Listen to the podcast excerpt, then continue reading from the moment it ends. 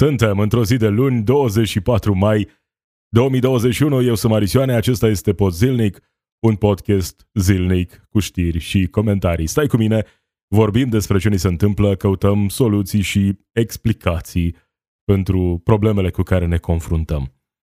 O nouă săptămână după ce, în urmă cu câteva zile, Teodosie a fost criticat de patriarhie, Press One scrie că nouă teze de doctorat coordonate de acesta au fost invalidate pentru plagiat.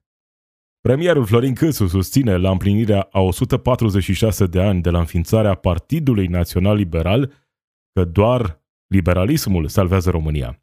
Campania de vaccinare este în pericol, doar 54.000 de persoane au fost vaccinate în ultimele 24 de ore. Un avion Ryanair a fost deturnat la Minsk pentru arestarea lui Roman Protasevich la ordinul președintelui din Belarus, Alexander Lukashenko iar Franța atrage atenția asupra riscului unui apartheid în Israel. Multinaționalele ar putea fi taxate în toată lumea cu 15% din profit. Acestea sunt doar câteva dintre subiectele de astăzi. Podzilnic.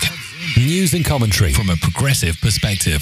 Teodosie e în prim plan și în această săptămână. Press One scrie că nouă teze de doctorat coordonate de înalt preasfințitul Teodosie de la Constanța au fost invalidate pentru plagiat. 15 teze de doctorat susținute uh, aceste teze la Școala Doctorală de Teologie de la Universitatea Ovidius au fost invalidate de către Consiliul Național de Atestare a titlurilor, diplomelor și certificatelor universitare pentru plagiat. 15 în total. Dintre acestea 15, 9 teze de doctorat au fost coordonate chiar de Teodosie, așa cum scrie Press One, citat de libertatea.ro. Aceste dezvăluiri vin după ce conducerea Bisericii Ortodoxe i-a refuzat lui Teodosie avansarea în ierarhia internă și transformarea în mitropolit. Școala uh, doctorală păstorită de Arhiepiscopia Tomisului și care a promovat uh, plagiatul, dar și refuzul de a-și achita facturile vechi sunt invocate de conducerea Bisericii Ortodoxe pentru răspunsul pe care l-a primit Teodosie, un răspuns uh, uh, pe care probabil nu l-aștepta, răspuns care vine să confirme câteva dintre observațiile făcute în ultima perioadă de oameni care nu au neapărat legătură cu biserica, critici aduse lui Teodosie în această perioadă. Pe lângă problemele de plagiat, pe lângă problemele astea cu datorii uh, din anii trecuți pe care arhiepiscopia condusă de Teodosie nu le-ar fi plătit.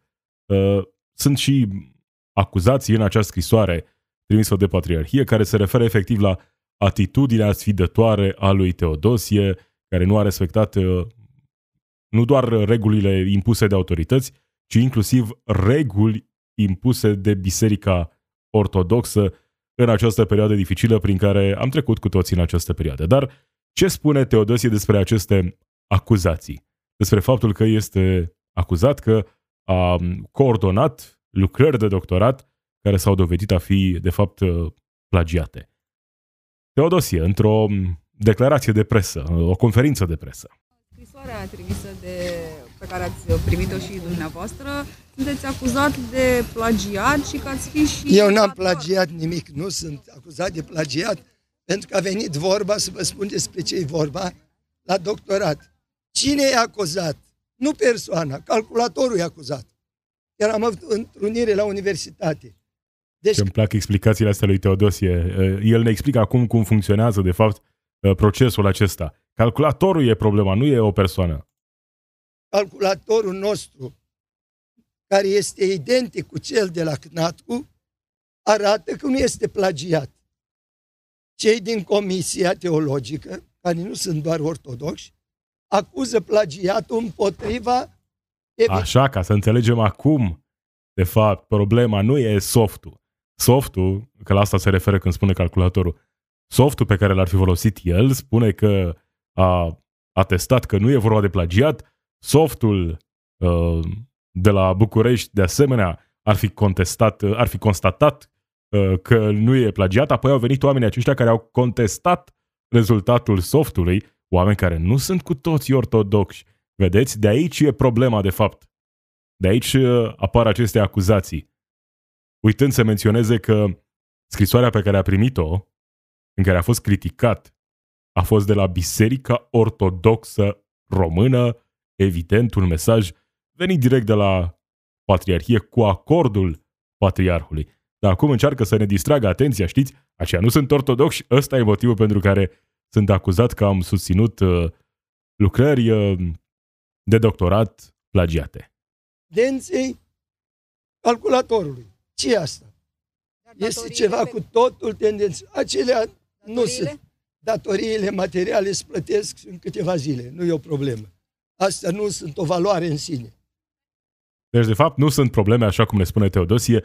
În această conferință de presă a răspuns mai multor întrebări, a refuzat să spună ce s-a discutat uh, în întâlnirile pe care le-a avut zilele acestea în, în, în interiorul bisericii și în același timp a spus că cei care i-au trimis scrisoarea nu au înțeles de fapt despre ce este vorba și că va prezenta în continuare mai multe dovezi astfel încât să-și susțină această inițiativă de a deveni mitropolit. Acesta este visul lui, se vede în continuare în prim plan. Sigur, de fiecare, de fiecare dată când are ocazia, vine și ne spune că nu face pentru el, face pentru credincioși. Uh, și atunci când se plimbă cu caleașca prin oraș, la fel, nu e pentru el, e pentru credincioși, ca să-l poată admira din caleașcă, să-l vadă pe el mereu în centrul atenției. Așa se întâmplă și acum, când Teodosie nu e mulțumit să fie în această poziție în cadrul Bisericii Ortodoxe, vrea să avanseze. Vede că are foarte mulți susținători, uh, oameni care îl văd ca pe o voce unică în interiorul Bisericii Ortodoxe, reprezintă aripa fundamentalistă a Bisericii Ortodoxe și astfel uh, mulți oameni se regăsesc în mesajul lui.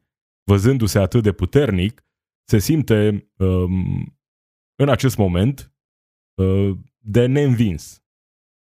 Chiar dacă a primit acest răspuns de la Patriarhie, în care îi se explică în mod extrem de clar că nu există motive pentru ca el să devină mitropolit, uh, spune că nu va înceta și că are uh, dovezi, trebuie analizat cazul și că uh, el susține această inițiativă în interesul, în interesul credincioșilor. Acesta este mesajul pe care îl transmite Teodosie zilele acestea. Acest moment nu cred că îl va afecta prea tare pe Teodosie. Nu cred că va pierde neapărat susținători. Dar asta nu înseamnă că nu e deloc important momentul acesta. Pentru că e prima dată în mod real când există critici venite la adresa lui Teodosie din interiorul bisericii. Ca să nu mai fie acei oameni care spun că, a, știți, toți cei care îl critică pe, pe Teodosie sunt de fapt niște uh, răutăcioși, atei sau de altă religie, care au o problemă de fapt cu Biserica Ortodoxă. Criticile care au fost aduse lui Teodosie vin acum chiar din interiorul bisericii. Ăsta este motivul pentru care, uh, într-o măsură mai mare decât de obicei, le ia oarecum în serios, chiar dacă spune că cei care au venit cu aceste uh, cu această scrisoare, uh, de fapt nu au înțeles datele problemei. Ăsta e motivul pentru care a susținut această conferință de presă, ăsta e motivul pentru care ia oarecum mai în serios această situație, pentru că sunt critici lansate la adresa sa din interiorul bisericii. Acum nu pot să schimb subiectul așa cum am făcut-o. Am văzut chiar aici, când a fost întrebat despre acea situație cu doctorate plagiate, știți, cei din comisie nu sunt toți eh, creștini ortodoxi. Și astfel, eh, ăsta e motivul pentru care s-a ajuns la acest verdict. Nouă plagiate uh, îndrumate de înalt preasfințitul Teodosie de la Constanța. Dacă își va pierde câțiva susținători, ceea ce nu prea cred, asta va duce implicit și la o, nu știu, mai, uh, mai mare susținere în interiorul uh, grupului de oameni care deja îl susțin pe Teodosie. Adică chiar dacă e posibil să fie mai puțini cei care îl susțin pe Teodosie, după aceste critici venite din interiorul bisericii, cei care îl susțin în continuare vor fi și mai determinați uh, să ducă lupta aceasta pe care o văd ei uh, extrem de importantă până la capăt. Acesta este Teodosie de la Constanța, ne spune că datoriile se plătesc, că plagiatul nu e plagiat și că e atitudinea pe care a avut-o el e, a fost doar în interesul credincioșilor. Acesta este uh, mesajul cu care trebuie să rămânem în urma acestei conferințe de presă susținută de Teodosie la sfârșitul săptămânii trecute, iar aceste dezvăluiri venite de la Press One, nouă teze de doctorat uh, invalidate. Uh, acum, dacă era într-un alt domeniu această situație, poate că um, ar fi trebuit să fim mai preocupați, dar nu cred că vor fi prea mulți oameni um, afectați cu adevărat de această situație, de un doctorat plagiat în acest um, domeniu. Mergem și la Iași. Mergem la Iași, acolo unde mare șef mare este Costel Alexe, este președintele Consiliului Județean. Omul acela cu tabla, omul acela cu bam bam, bam, bam, bam, bam, bam, bam, bam, bam, Costel Alexe, probleme în justiție, la sfârșitul săptămânii trecute, vineri și-a serbat ziua onomastică, așa cum scrie zilele acestea newsmoldova.ro. newsmoldova.ro uh, a descoperit că cu această ocazie specială, ziua onomastică a lui Costel Alexe, acesta a sărbătorit-o uh, în familie cu șefii de servicii din cadrul Consiliului Județean Iași. Aceștia cu toții au luat parte la un adevărat program artistic, potrivit informațiilor obținute de jurnaliștii News Moldova, în jur de 35 de copii au fost prezenți în frunte cu directorul Direcției Generale de Asistență Socială și pentru Protecția Copilului Iași, Florin Ion, la ziua onomastică a lui Costel Alexe uh, și, uh, așa cum au declarat surse din interiorul instituției pentru News Moldova, a fost mai ceva ca pe timpul lui Ceaușescu. Copiii au fost aduși cu un microbus și au fost însoțiți de dita mai directorul uh, DGA SPC, Florin Ion, probabil că după aceea a fost tăvălit de un ziar zile trecute, vrea, după ce a fost tăvălit de un ziar zile trecute, vrea să-și arate servilismul către Costel Alexe ca să-l mai țină 2 ani până iese la pensie. Uh, așa cum spuneam, au spus uh, surse din uh, instituție pentru News Moldova. Contactat de jurnaliștii de la News Moldova, directorul Florin Ion a spus că decizia venirii copiilor la Consiliul Județean aparține exclusiv copiilor. Sigur, copiii îl știu pe Costel Alexe și au vrut să meargă acolo să-i cânte la mulți ani, probabil să susțină un spectacol pentru acesta. Uh, domnul director Florin Ion spune că domnul președinte a fost în centrele noastre de mai bine de trei ori când uh, a fost uh, comunicat copiilor că îi așteaptă la CJ Iași oricând își doresc ei. Noi am lăsat la latitudinea copiilor să-și aleagă ziua, iar ei au dorit astăzi. Da, 35 de copii care au fost duși la Consiliul Județean ca să-i cânte la mulți ani lui Costel Alexe, pentru cei care uh, încă nu știu cine e Costel Alexe, hai să vedem momentul acesta cu domnul Costel Alexe la Consiliul Județean Iași. al Asociației Atrium, arhitecturi totalitarian, regim soft, bam, bam, bam, pe anul 2021. Cine este pentru? Engleza, da? E engleza, da. Uh, domnul Costel Alexe, uh, mare șef în județul Iași. Bam, bam, bam, bam, bam, bam, bam, bam, bam, bam, bam, bam. Exact. Uh, și, așa cum scriu jurnaliștii de la newsmoldova.ro, a avut o zi specială, uh, vineri, cu acești copii, copii instituționalizați, care au fost aduși să-i cânte lui Costel Alexe uh, de ziua sa onomastică.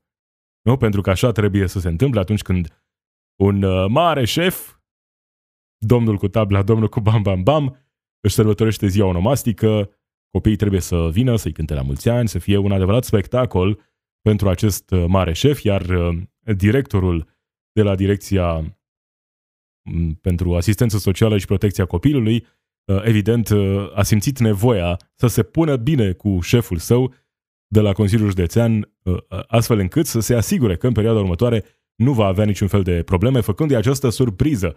Au venit copiii care au venit din proprie inițiativă. Îți dai seama, Copiii aceștia au venit din proprie inițiativă, copii instituționalizați, să-i cânte la mulți ani lui Costel Alexe, uh, să organizeze acest program artistic, așa cum scriu jurnaliștii newsmoldova.ro. E interesant ce se întâmplă acolo la Iași cu Costel Alexe, cu Mihai Chirica, oamenii aceștia care au preluat puterea în Iași, uh, oameni susținuți de partidul aflat la guvernare. Chiar dacă, teoretic, și-au dat demisia din funcțiile pe care le au în partid, cu acest partid au ajuns la putere și partidul îi susține în continuare, pentru că nu sunt gata să renunțe la puterea proaspăt obținută în Iași, uh, doar pentru că oamenii aceștia ar avea niște probleme în justiție. Ținând cont de toate aceste date, Florin Câțu ne spune că doar liberalismul salvează România. Iar românii trebuie să știe că guvernul de dreapta este singura soluție. Asta aflăm de la premierul României. Florin Câțu, care ne-a obișnuit cu foarte multe laude pe Facebook în această perioadă despre rezultatele economic, economice înregistrate în ultima perioadă, creștere economică senzațională, fără să menționeze că e vorba despre o comparație între trimestrul 4 2020 și trimestrul 1 2021 și nu între uh, trimestre similare din ani uh, trecuți. Dar, uh, pe lângă toate aceste laude pe care le tot uh, lansează Florin Câțu, a, mai fost și aceea când ne-a spus că puterea de cumpărare a crescut în România. Asta în condițiile în care energia uh, se scumpește și se anunță scumpiri noi în perioada următoare, dar știm, o duce mai bine. Au mai fost politicieni și în anii trecuți, nu e unic Florin Câțu din punctul acesta de vedere, care încercau să ne convingă că noi de fapt o ducem mai bine. Că de fapt, deși uh, avem probleme, în realitate o ducem mai bine. Asta încearcă și Florin Câțu să ne convingă în această perioadă. Are o postare astăzi pe Facebook în care scrie așa, la mulți ani, România Liberală. Partidul Național Liberal aniversează 146 de ani de la înființare, aproape un veac și jumătate în care PNL a promovat singura soluție pentru bunăstarea tuturor cetățenilor, liberalismul. Ca să înțelegem uh, de unde vin toate ideile lansate de Florin Câțu uh, și felul în care privește Florin Câțu lupta ideologică. Deci nu o, o soluție bună, uh, o soluție optimă. Singura, e singura soluție. Partidul Național Liberal este singura soluție. Continuă Florin Câțu. Când am decis să intru în politică, am știut că singura variantă este să fiu liberal. Doar liberalismul salvează România, iar românii trebuie să știe că guvernul de dreapta este singura soluție. Se laudă cum uh, PNL a scăpat țara de PSD și a asumat guvernarea, reforme curajoase, creștere economică, vedem oameni noi, atitudine nouă și felul în care sunt gestionate instituțiile publice în această perioadă cum se fac numirile în funcții publice, despre asta nu vorbește Florin Câțu. Ce se întâmplă la Iași, uh, nu vorbește Florin Câțu despre asta. Uh, ce se întâmplă peste tot prin țară, de când au preluat acești oameni puterea, uh, hai să nu vorbim despre asta. Hai să ne lăudăm cu rezultatele acestea. De fapt, de aici, cred că din acest moment, nu mai putem spune că nu-l cunoaștem pe Florin Câțu. Îl cunoaștem în acest moment. Acesta este Florin Câțu. E un ideolog, nu neapărat coerent 100% în ideologia sa. Dar asta e, e greu de realizat, indiferent de viziunea pe care o ai. Dar ținând cont de toate aceste aspecte, îl vedem pe Florin Câțu care susține aici că este liberal, cred că putem merge mai departe, e chiar libertarian, cel puțin în uh, anumite situații. Și vine și ne spune așa, e singura variantă. Doar liberalismul, singura variantă. Astfel de afirmații, nu știu dacă se potrivesc cu această viziune liberală pe care o promovează. Singura soluție, da? Nu există nicio altă soluție.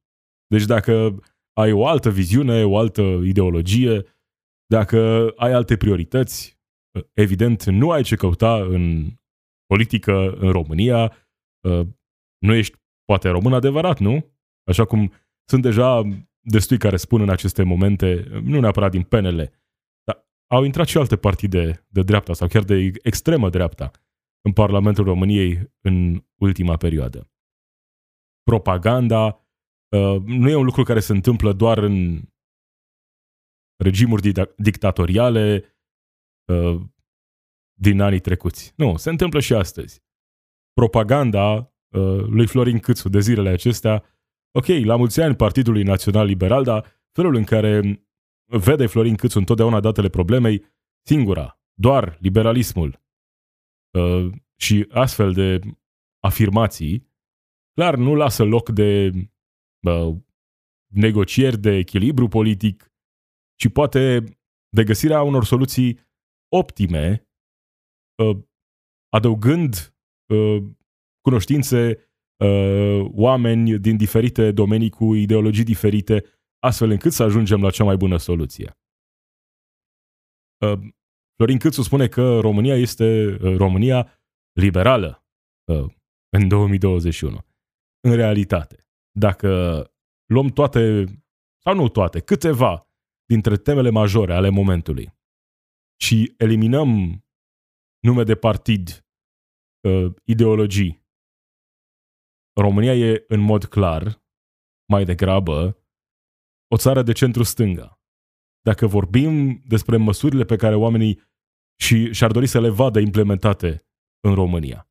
Dar pentru că vedem această luptă politică ca pe un sport pe echipe, în realitate suntem de cel mai multe ori forțați cumva să susținem acele idei pe care le promovează liderii de echipă. Lider de echipă în acest moment este Florin Câțu, care pe lângă lupta politică pe care o duce cu celelalte partide, e implicat în mod clar și într-o luptă în interiorul propriului partid. Poate și de asta e mai greu să critique pe unii sau pe alții, pentru că va avea nevoie de susținerea lor la congresul din toamnă.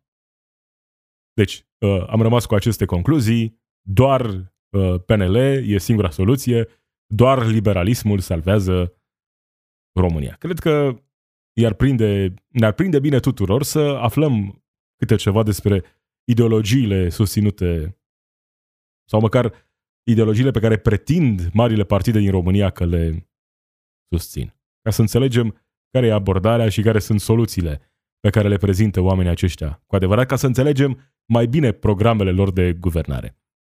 Dar uite, vedem acum. Campania de vaccinare în România este într-un impas major în acest moment. Am avut acel obiectiv anunțat de premierul Florin Câțu, 5 milioane de persoane vaccinate în România, cu cel puțin o doză, până la 1 iunie. Este evident în acest moment că acel obiectiv nu va fi atins. Nu va fi atins la 1 iunie. Uh, ar fi o surpriză plăcută în acest moment dacă va fi atins măcar până la 1 iulie. Asta pentru că în ultimele 24 de ore, doar 54.000 de persoane au fost vaccinate. Vorbim în total 54.065 de persoane. În realitate, doar 23.209 persoane s-au uh, imunizat cu prima doză de vaccin. Numărul acesta al oamenilor care se prezintă la vaccinare cu prima doză este într-o scădere aproape de neînțeles în ultimele zile. După ce am avut o perioadă de timp, o medie așa, între 40.000, 50.000, urcase la un moment dat spre 55.000, cred că a fost cel mai aproape de 60.000 la un moment dat. Dar oricum, nu mai mult de atât. După câteva zile cu rezultate decente, 50.000 de persoane la prima doză. Am văzut numărul acela scăzând.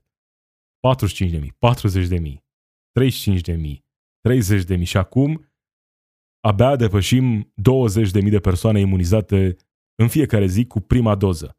Numărul acesta nu este încurajator. Ce se va întâmpla după ce obiectivul principal pentru 1 iunie nu va fi atins?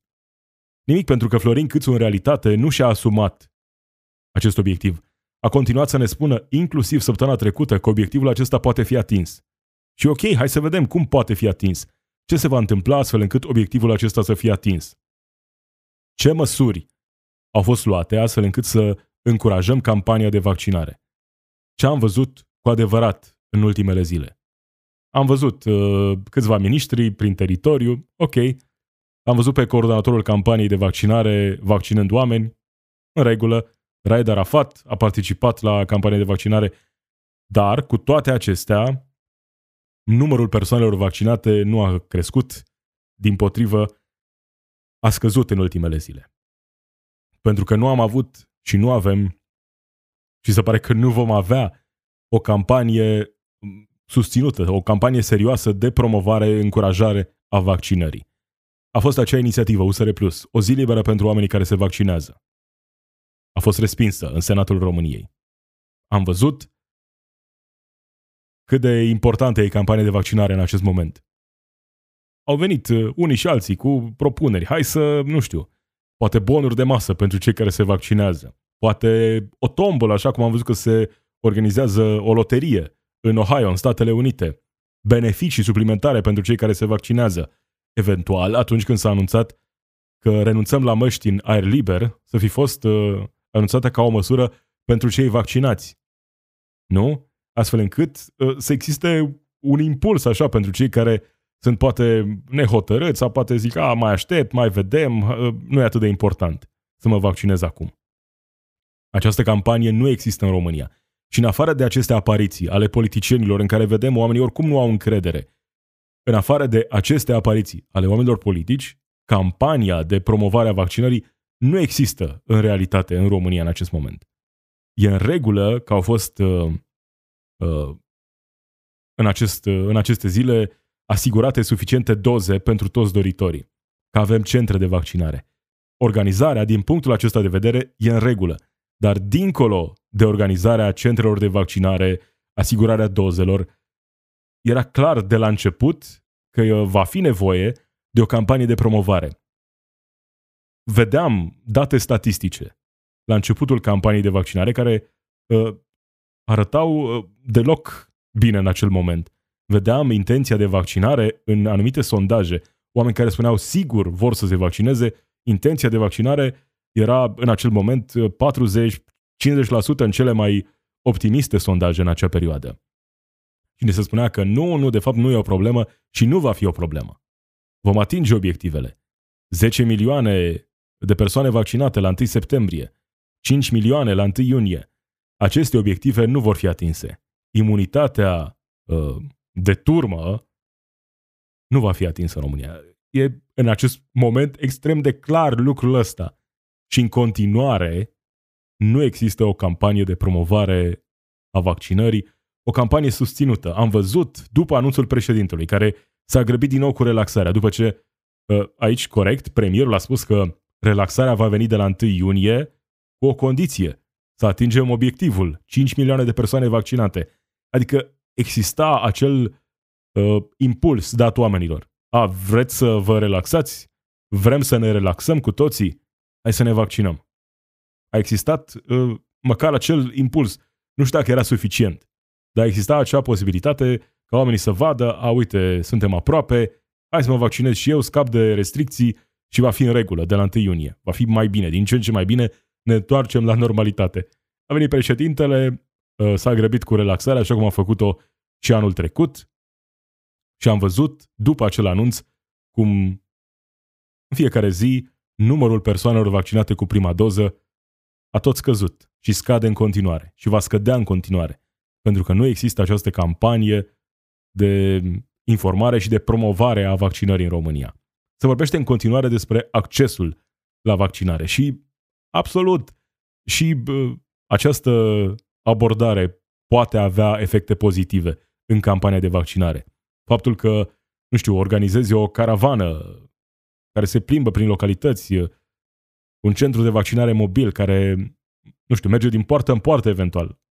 Poate avea succes, dar implică costuri uh, uriașe, organizare exemplară și oricum nu va fi suficient. Pe lângă asta, era nevoie, e nevoie în continuare de impulsionarea, de promovarea vaccinării, cu beneficii reale pe care oamenii să le simtă acum. Pentru că, nu știu, cred că ar fi trebuit să înțelegem că dacă oamenii se vaccinează, prin acest gest aduc o contribuție în societate. Vaccinarea nu e doar pentru tine, că tocmai ă, asta e de fapt, ăsta e de fapt scopul vaccinării. Nu e doar pentru protecția ta, e pentru protecția societății în general. Așa putem depăși momentul acesta. Dar e greu să înveți pe oameni solidaritate și să promovezi solidaritatea când în toate celelalte domenii promovezi individualismul. Când uh, promovezi profitul cu orice preț. Când promovezi astfel de idei. E mai greu atunci să vii și să ne vorbești tuturor despre solidaritate. Solidaritate între diferitele clase sociale în această perioadă. E mai greu să faci lucrul acesta. Și vedem un obiectiv care nu va fi atins, 5 milioane până la 1 iunie, și e din ce în ce mai puțin probabil ca vreunul dintre obiectivele anunțate să fie atinse. Dar vedem că nici nu mai contează. Deja uh, toate acele relaxări sunt plănuite sau s-au întâmplat deja. La un moment dat, premierul spunea că nu, ne vom relaxa doar dacă ne atingem obiectivele. Acum totul s-a schimbat și relaxarea uh, nu mai ține cont de obiective, obiectivele nici măcar nu mai sunt importante. Și cine își asumă responsabilitatea pentru eșecul campaniei de vaccinare în România? Nimeni și cu siguranță niciodată premierul Florin Câțu. Nu e și nu va fi el niciodată responsabil pentru această situație. Un articol interesant pe republica.ro George Butunoiu, un expert în recrutare, spune că în companiile multinaționale se fură mult mai mult decât la stat. Cel care a fost furat face orice, numai să nu fie informația publică. Adică furtul din companiile multinaționale este ascuns de cele mai multe ori. Dacă fur de la multinaționale, nu numai că nu ți se întâmplă nimic, ok, ești dat afară sau ești mutat, sunt multe situații în care ești mutat în aceeași companie, dar undeva mai departe. Sunt multe situații în care cei care sunt dați afară au dat firma în judecată și au și câștigat sau pleacă cu salarii compensatorii destul de multe, spune George Butunoiu, expert în recrutare, care explică această situație spunând că dacă s-ar vorbi despre aceste lucruri, companiile ar avea mai mult de pierdut, iar costa mai mult uh, decât uh, câteva sute de mii de euro uh, aceste situații. O dezvăluire interesantă, nu e bazată neapărat pe dovezi, dar um, informații din piață care spun așa, spune expertul acesta, sunt și în guvern dintre cei care au fost dați afară și care nu au ce să mai caute în mediul privat și și-au găsit posturi prin ministere și chiar foarte sus. Nu știu acum, sigur nu dă nume, putem doar să speculăm, unul dintre oamenii care a fost dat afară dintr-o mare bancă din România și care a avut inclusiv un proces cu respectiva bancă, este chiar premierul. Nu știu ce s-a întâmplat acolo. Uh, a mai fost și acea situație cu atacul speculativ asupra leului, uh, încă uh, un caz care a rămas așa, în aer, fără, fără o concluzie. Dar articolul e foarte interesant, merită citit pe republica.ro. George Butunoi, expert în recrutare, care vorbește despre situațiile pe care le observă în mod direct în aceste companii multinaționale și cât de mult se fură în aceste companii multinaționale. Știm că ni se spune mereu că atunci când vorbim despre educație, sănătate, transporturi, uh, uh, toate aceste domenii care sunt într-o măsură mai mare sau mai mică privatizate sau în curs de privatizare, ni se spune că statul nu poate administra aceste domenii și că acolo este corupția cea mare, statul nu poate face asta. În realitate, corupția nu e doar în instituții ale statului. Și chiar și atunci când vorbim despre corupție în instituții ale statului, cei care primești șpagă poate că sunt angajați ai statului, dar cei care dau șpagă sunt reprezentanți ai unor companii naționale sau multinaționale. Asta e situația despre care nu se vorbește și uite ce se întâmplă inclusiv în aceste companii multinaționale, în care se fură mult și foarte mult și se mai și mușamalizează aceste cazuri. Pentru că, în realitate, motivul pentru care există corupție, motivul pentru care se fură, e același. E motivul profitului. Indiferent că vorbim despre o companie de stat, o companie privată, întotdeauna va exista motivul acesta chiar și fără acest motiv, nu înseamnă că vor dispărea toate situațiile problematice.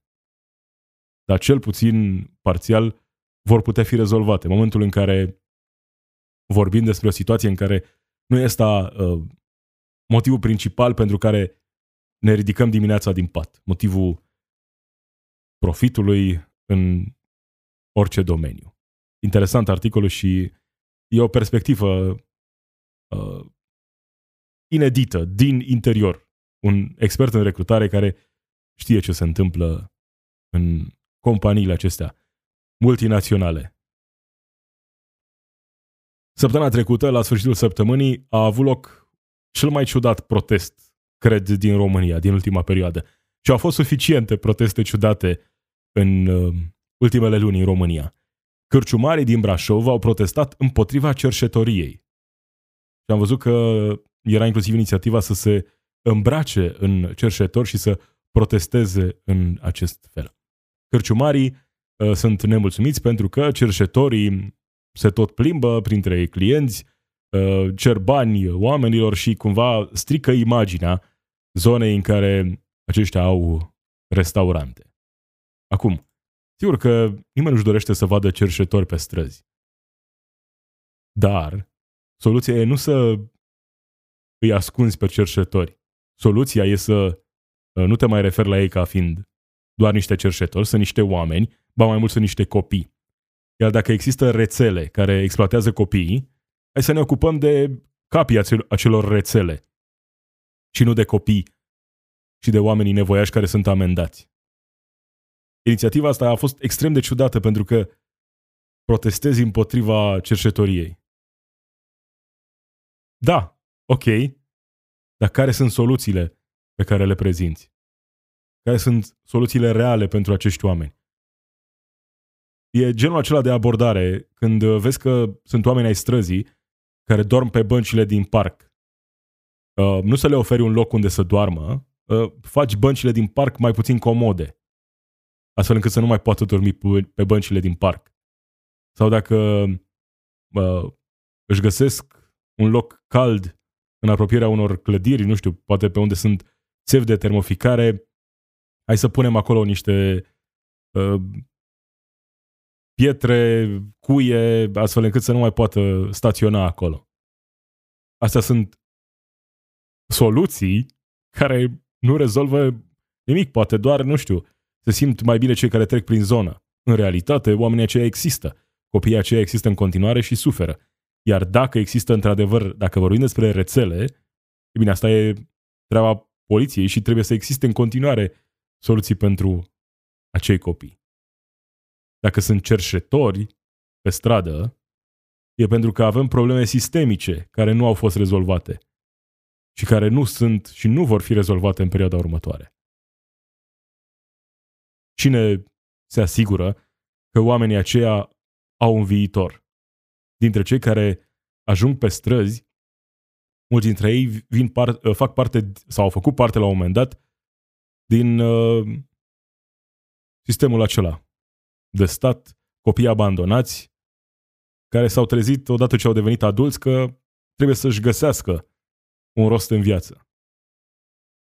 Și n-au găsit soluții. Mai sunt și copii care sunt exploatați.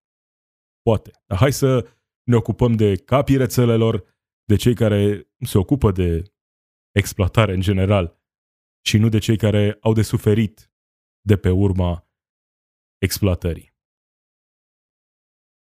Un avion a fost deturnat la Minsk în, uh, în 2021.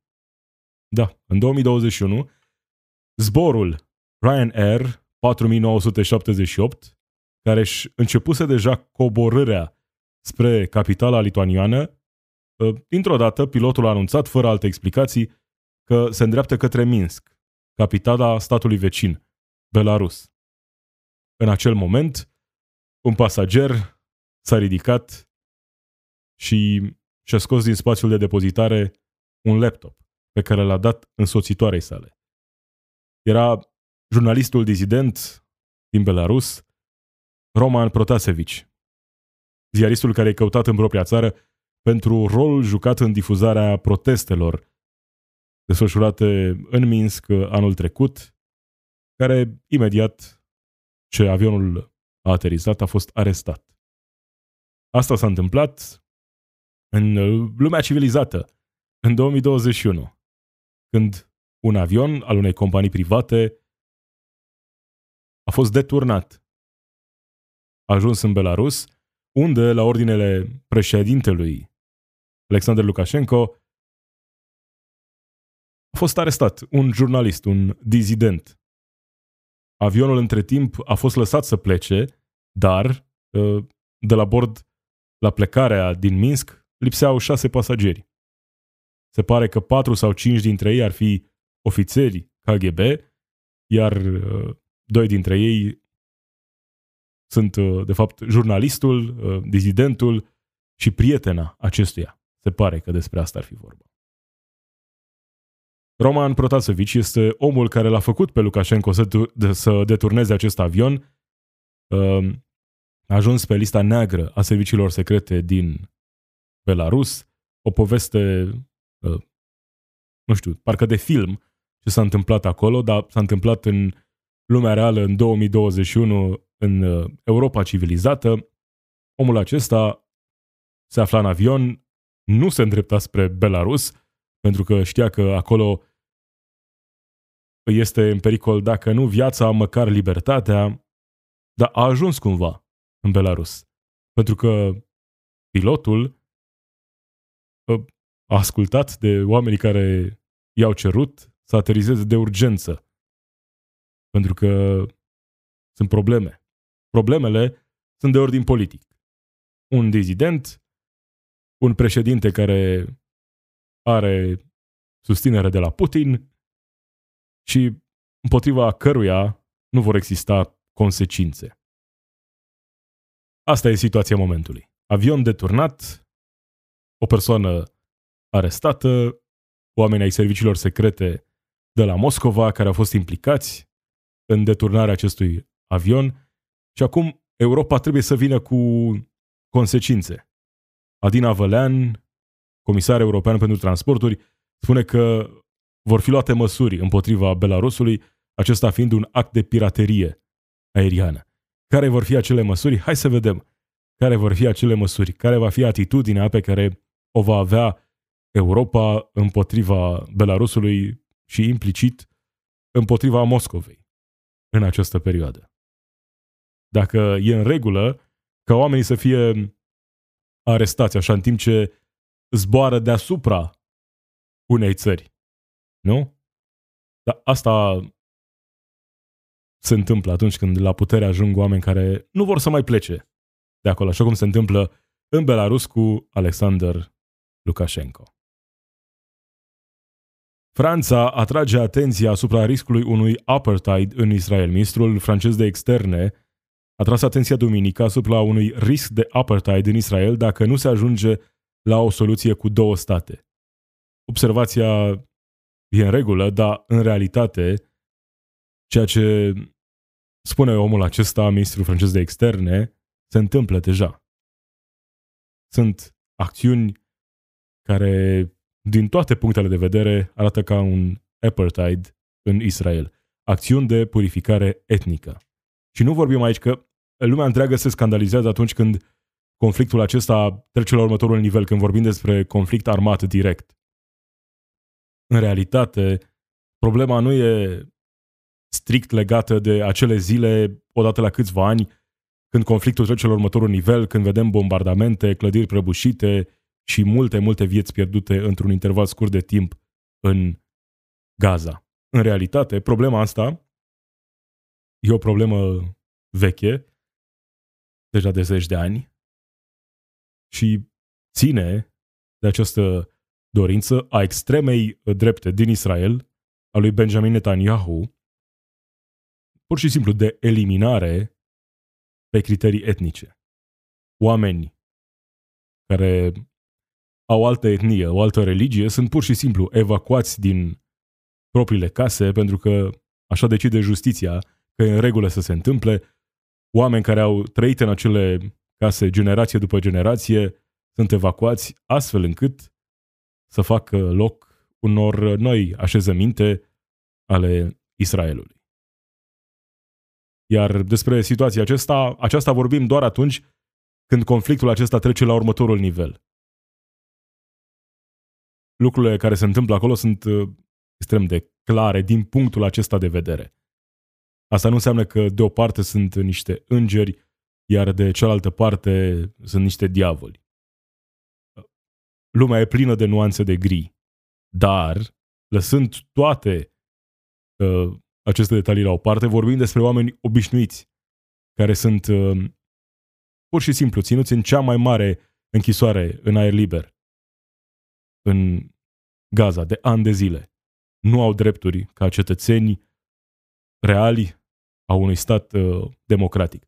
Și se vorbește în continuare despre soluția cu două state, o soluție care poate, nu știu, ar fi fost realizabilă la un moment dat. Cu siguranță nu mai este astăzi. În realitate, soluția e ca Israel să fie un stat cu adevărat democratic, cu drepturi egale pentru toți cetățenii săi, indiferent de etnie, indiferent de religie, indiferent de acea zonă a țării în care se află.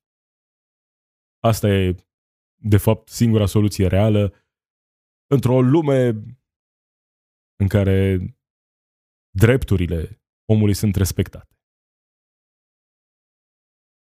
Multinaționalele ar putea fi taxate în toată lumea cu 15% din profit. Se tot vorbește despre asta. Acum vedem că Franța și Germania salută propunerea Statelor Unite. E această propunere astfel încât să se cumva administreze mai bine situația aceasta pe care o vedem la ordinea zilei cu aceste companii multinaționale care își găsesc uh, acele țări în care plătesc mai puține taxe spre deloc.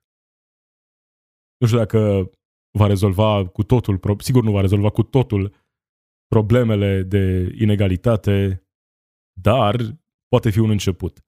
Astfel încât cele mai profitabile companii din lume să plătească măcar o parte a taxelor pe care ar trebui să le plătească în realitate la nivel mondial. Elon Musk e extrem de popular din motive pe care recunosc mi-e greu să le înțeleg, dar în realitate are omul acesta în spate o campanie serioasă de promovare a proprii imagini. E promovat așa ca fiind un geniu, un mare inventator, de parcă el ar fi uh, direct în spatele uh, inginerilor care au creat acele rachete, el ar fi inventat mașinile electrice, când în realitate este doar un alt uh, miliardar, unul dintre cei mai bogați oameni din lume, care, într-adevăr, a angajat oameni geniali pe care îi folosește astfel încât să-și promoveze imaginea și să obțină profit.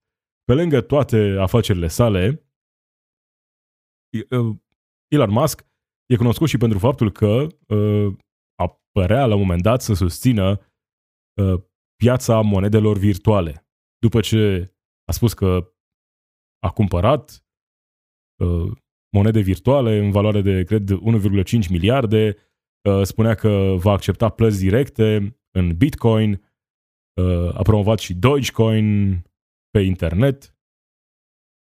Apoi a fost criticat pentru că a anunțat că nu mai acceptă plăți în Bitcoin, fiind uh, cumva îngrijorat de implicațiile ce țin de protecția mediului și de consumul uriaș de energie pentru gestionarea acestor criptomonede. Imediat după aceste anunțuri, a venit și anunțul din China, Banca Centrală de acolo, care spunea că aceste criptomonede sunt periculoase și că nu pot fi folosite uh, în tranzacții în China, uh, am văzut imediat o cădere masivă a pieței de criptomonede. În acest moment, în unele situații vorbim de scăderi de până la 50% în funcție de moneda virtuală preferată. Elon Musk spune că adevărata luptă este între monedele fără acoperire și cripto. Prin comparație, le susțin pe ultimele. Asta afirmă în continuare Elon Musk că el susține criptomonedele. În realitate, ca să înțelegem ce se întâmplă cu aceste criptomonede, e o piață, așa cum vedem zilele astea, extrem de volatilă. O piață a speculațiilor. Asta nu înseamnă că nu poți face bani jucând în piața asta a criptomonedelor. Mulți oameni au făcut bani, probabil că și Elon Musk e unul dintre ei, uh, dar și mai mulți oameni au pierdut foarte mulți bani. Pentru că vorbim efectiv despre asta, despre speculații care au loc pe această piață. Elon Musk și alți susținători ai criptomonedelor spun că, de fapt, uh, monedele care nu au acoperire sunt monedele uh, statelor. Euro, dolarul, când e evident că un nivel de volatilitate similar în ceea ce privește monedele uh, reale, fizice, susținute de state, nu ar fi niciodată de acceptat.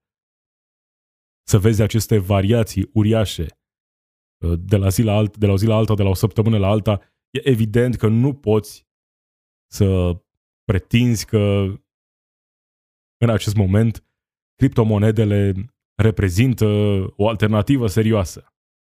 În realitate, monedele susținute de state sau de uniuni, cum ar fi Uniunea Europeană, au valoare tocmai pentru că sunt monedele cu care plătim taxe. Valoarea lor e garantată de stat, iar statul suntem noi.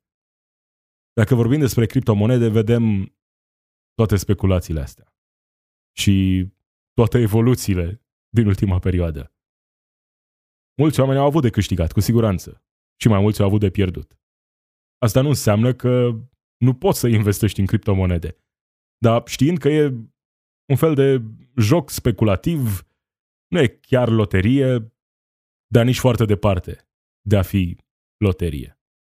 Așadar, dacă investești, fără a fi ăsta un sfat financiar, investește acea sumă pe care îți permiți să o pierzi, pe care poți să o consideri deja pierdută. Poate vei avea de câștigat în funcție de context sau uh, vei avea de pierdut în funcție de context și de răbdarea pe care o ai.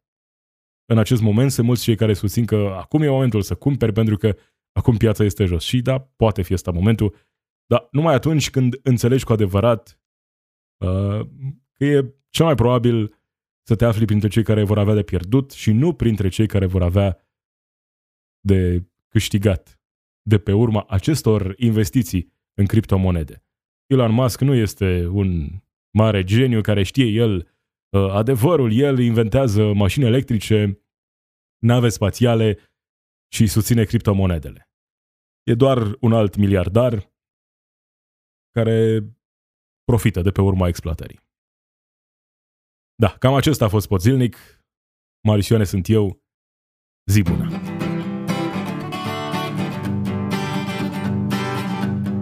It's we who run the weapons plants and fight the wars they wage, and who work consumer hotlines from the inside of a cage. It's we who sweep the stock exchange where it's our lives they trade, but the black bloc makes us strong.